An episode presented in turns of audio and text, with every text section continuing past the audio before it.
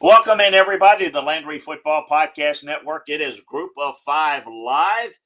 Excited to be with you on the network, talking about some of the key matchups in the Group of Five action. It's Week 6 in college football. We've got, obviously, started off with that Central Florida SMU game on Wednesday night. We kind of broke that down for you over at LandryFootball.com, kind of went along the lines of where we wanted. Thought we'd get a better performance out of SMU in that one. But that game obviously was moved from last week due to the storm, and that's why it got plugged into the Wednesday night's game. But we'll talk a little bit about UNLV. How good is this UNLV team? They're 4-1. They got a San Jose State team that's 3-1. We've talked about UNLV being in the Mountain West race. Are they? Will they? That's going to be a big game Friday night. So in San Jose, watch it on the CBS Sports Network. We're going to break that one down for you. That's 10:30 Eastern time, 9:30 Central, if you want to stay up for that. Friday, Houston, Memphis, earlier in the Liberty Bowl. Interesting game. How about this Houston team? You heard me break down early in the week in the breakdown from last week. This Houston team's a mess. There's a lot of talent. There's not only talent, folks. There's experienced talent. There's no reason why this team should be struggling as bad as they are. But Houston is 2-3. They should be talent-wise 5-0. They're 2-3. They didn't lose one or two games that they should not have lost. They've lost three games they shouldn't. It's a real big mess there. We'll see if they can get back on track. Army, Wake Forest. We talked about this game in the ACC show. We're going to hit on it again from an Army viewpoint. Air Force, Utah State as well. We're going to get into that. So a reminder that you can get detailed film room analysis on all of these games, as well as the NFL, all of the games in college football through every conference. We got it covered for you over at LandryFootball.com. Take advantage of the football season sale. It'll get you the best deal that we have gone. It'll get you a full 6 months, a full 12 months. You can try it out for 6 months, or you try it out for a month if you want to. You can get information from a coaching and scouting viewpoint inside the film room, breaking down the games before they happen, after they happen, and giving you a viewpoint that you really can't get anywhere else. So check it out at LandryFootball.com. We hope that you like these type of shows that we're doing, and we'd ask for you to, wherever you get your podcast, sign up for the Landry Football Podcast Network, subscribe, like, and share. And you can get all of our football content, college, NFL. We've got it all for you, so make sure that you check it out. Also, hope that you like watching our college content as we do the show live on the Off the Hook Sports YouTube channel. So subscribe, like, and share that as well. So I mentioned UCF, SMU with their third loss of the season. UCF gone to 4-1. Rhett Lashley going up against his mentor, Gus Malzahn, and the teacher gets the advantage again. The pass defense has been pretty solid, and they did a good job against SMU. It's, a little too inconsistent throwing the football. It struggled, and it's not going to fly. That, the Knights have been able to move the football pretty well, and I thought it was going to be a tough game for this SMU defense, and it was. I think the UCF running game is kind of what they're built around. John Rice Plumlee did a really good job, and I think they can throw some off of the play action, and they did very, very effectively. So they were able to control the football with the run game, and I did not allow SMU's passing game to take over, and was a very impressive performance in the UCF win at home in Orlando. It's going to be an interesting matchup on Friday. I'm going to start with the later game first. UNLV, San Jose State. This is going to be, again, 10:30 Eastern time, 9:30 Central in San Jose. Again, these teams are maybe off the radar for some, but they're good football teams. And UNLV, really good story because that program has struggled for a while. And they're playing in Allegiant Stadium, and they don't put a lot of people in that stadium. I'm not going to sell you on a great atmosphere there. But this team is pretty good. And San Jose State with Brett Brennan has done a very good job. UNLV was a speed bump, bad team, and now they're a player in the Mountain West. Now, the league's not very good. They've lost a lot of people. I get that. But you're still got a UNLV team that was getting hammered by some of the teams that they're now beating. UNLV still turns the football. I mean, still has too many penalties. The turnovers were virtually non-existent to the last 2 weeks against New Mexico. And, you know, that was a 31-20 win that could have been a much more decisive. But this might be the best UNLV defense in a decade. The offense is balanced. It's versatile. And they're winning on the turnover margin. They're second in the nation in that. Look, one of the keys to taking a bad program and building it to success at any level is to first learn how to not lose games. I mean, that is true. You want to get good. You teach and preach discipline, protecting the football, creating turnovers on defense, protecting the football on offense, not making dumb penalties that cost you, that stall your drives and allow and other drives to continue to be there and to continue to stay alive.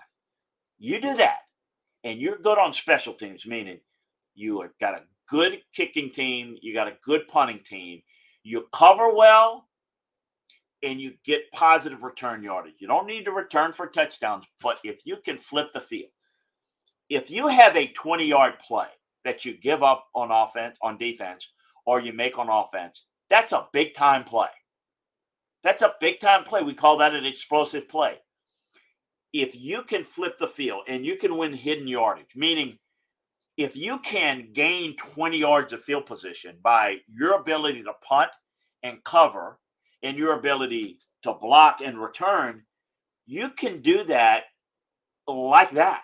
And all of a sudden, it starts to mount, and the hidden yardage becomes very integral into your team's success and turning it around. If you do those things, you can become not a good team, but a team that can compete and win against anybody because you do the little things well. And then from there, you can get to where you've built your foundation, you've built your model, then you get better players with it.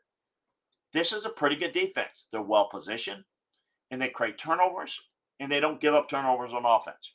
San Jose State is deeper into their tenure. They're a better-looking team. It's not better in turnover margin, but it only gave up the ball twice so far. Outside of a blowout win over Western Michigan, it's been pretty clean in terms of avoiding penalties. Their offense has gotten better. They played Auburn very well. It was a close loss, but the offense has gotten quite a bit better. But it's the defense that's really gotten better. UNLV will be able to run on this group, but the pass defense has been stifling. And I don't know that they're going to throw it as well. UNLV leads the Mountain West in scoring offense and second behind Air Force in total offense. So the two, Utah State, New Mexico, those are the two Mountain West wins. No big deal, you might say, and it's not, but for UNLV it is. It played well and lost to Cal, and the offense worked well against North Texas. But San Jose State went on the road, took out Wyoming, blew out Western Michigan, and hung with Auburn for four quarters. San Jose State doesn't have the offense that UNLV does, but they've got a little bit more balance on defense, should be able to run the football well enough, kind of like San Jose State here at home. But by 7, I've got some further thoughts on this game. Check it out at LandryFootball.com. In our group of 5 film room previews, Houston, Memphis, I mentioned it. Houston, talent's there, experience there. No reason for this team. Should be better. I mean, and they should be 5-0 talent-wise, but if you watch them on tape, how dumb they play, they could easily be 0-5, should be 0-5. Their talent keeps them from being 0-5. Their coaching is 0-5. Their talent's 5-0. That's why their record's 2-3. The offense is moving the chains without a problem. The defensive front lives in the opponent's backfield, and there are not a ton of turnover issues. Memphis doesn't have any sort of a pass rush, and that's part of the reason why the secondary is having a lot of problems because they've got to cover for quite a bit. This is where Clayton Tune and the Houston passing attack have to get going. Memphis defense hadn't been all that bad. They played Navy, Arkansas State, North Texas, and Temple. They have something to do with it, but the run defense has been pretty good outside the loss to Mississippi State, which is a different animal. The secondary is holding up despite all the yards being allowed. They're coming together in the red zone. And then there are penalties. Memphis has been flagged 26 times with just 10 over the last three games. Houston has doubled that up with a whooping 56 coming thus far. It's penalties that are killing Houston. For a team that can't get anything consistently moving, the flags are killing them. They're making big plays. They're moving the football, and it's penalty. Just what I said. How you go from bad to good, be clean. Don't have the penalties. Don't turn it over. You want to go from talent to bad? You can do that as well. Houston's a perfect example. How does Houston deal with the loss to Tulane? Way more talented than Tulane. Tulane's smarter team, protect the football better, not as many turnovers. That's how Tulane beats Houston. So what is Houston going to be in this game? They can lose to anybody. Houston is good enough to beat anybody. They can go throughout in a clean game. They can go throughout the Big 12 right now and line up with just about anybody in the Big 12 and line up and beat them. But they can lose to anybody in their current league because of how they play and how dumb they play. It's going to be a close game. Houston should win this game by 17 to 21 points. Memphis is the 2.5-point favorite. They've watched it. People know.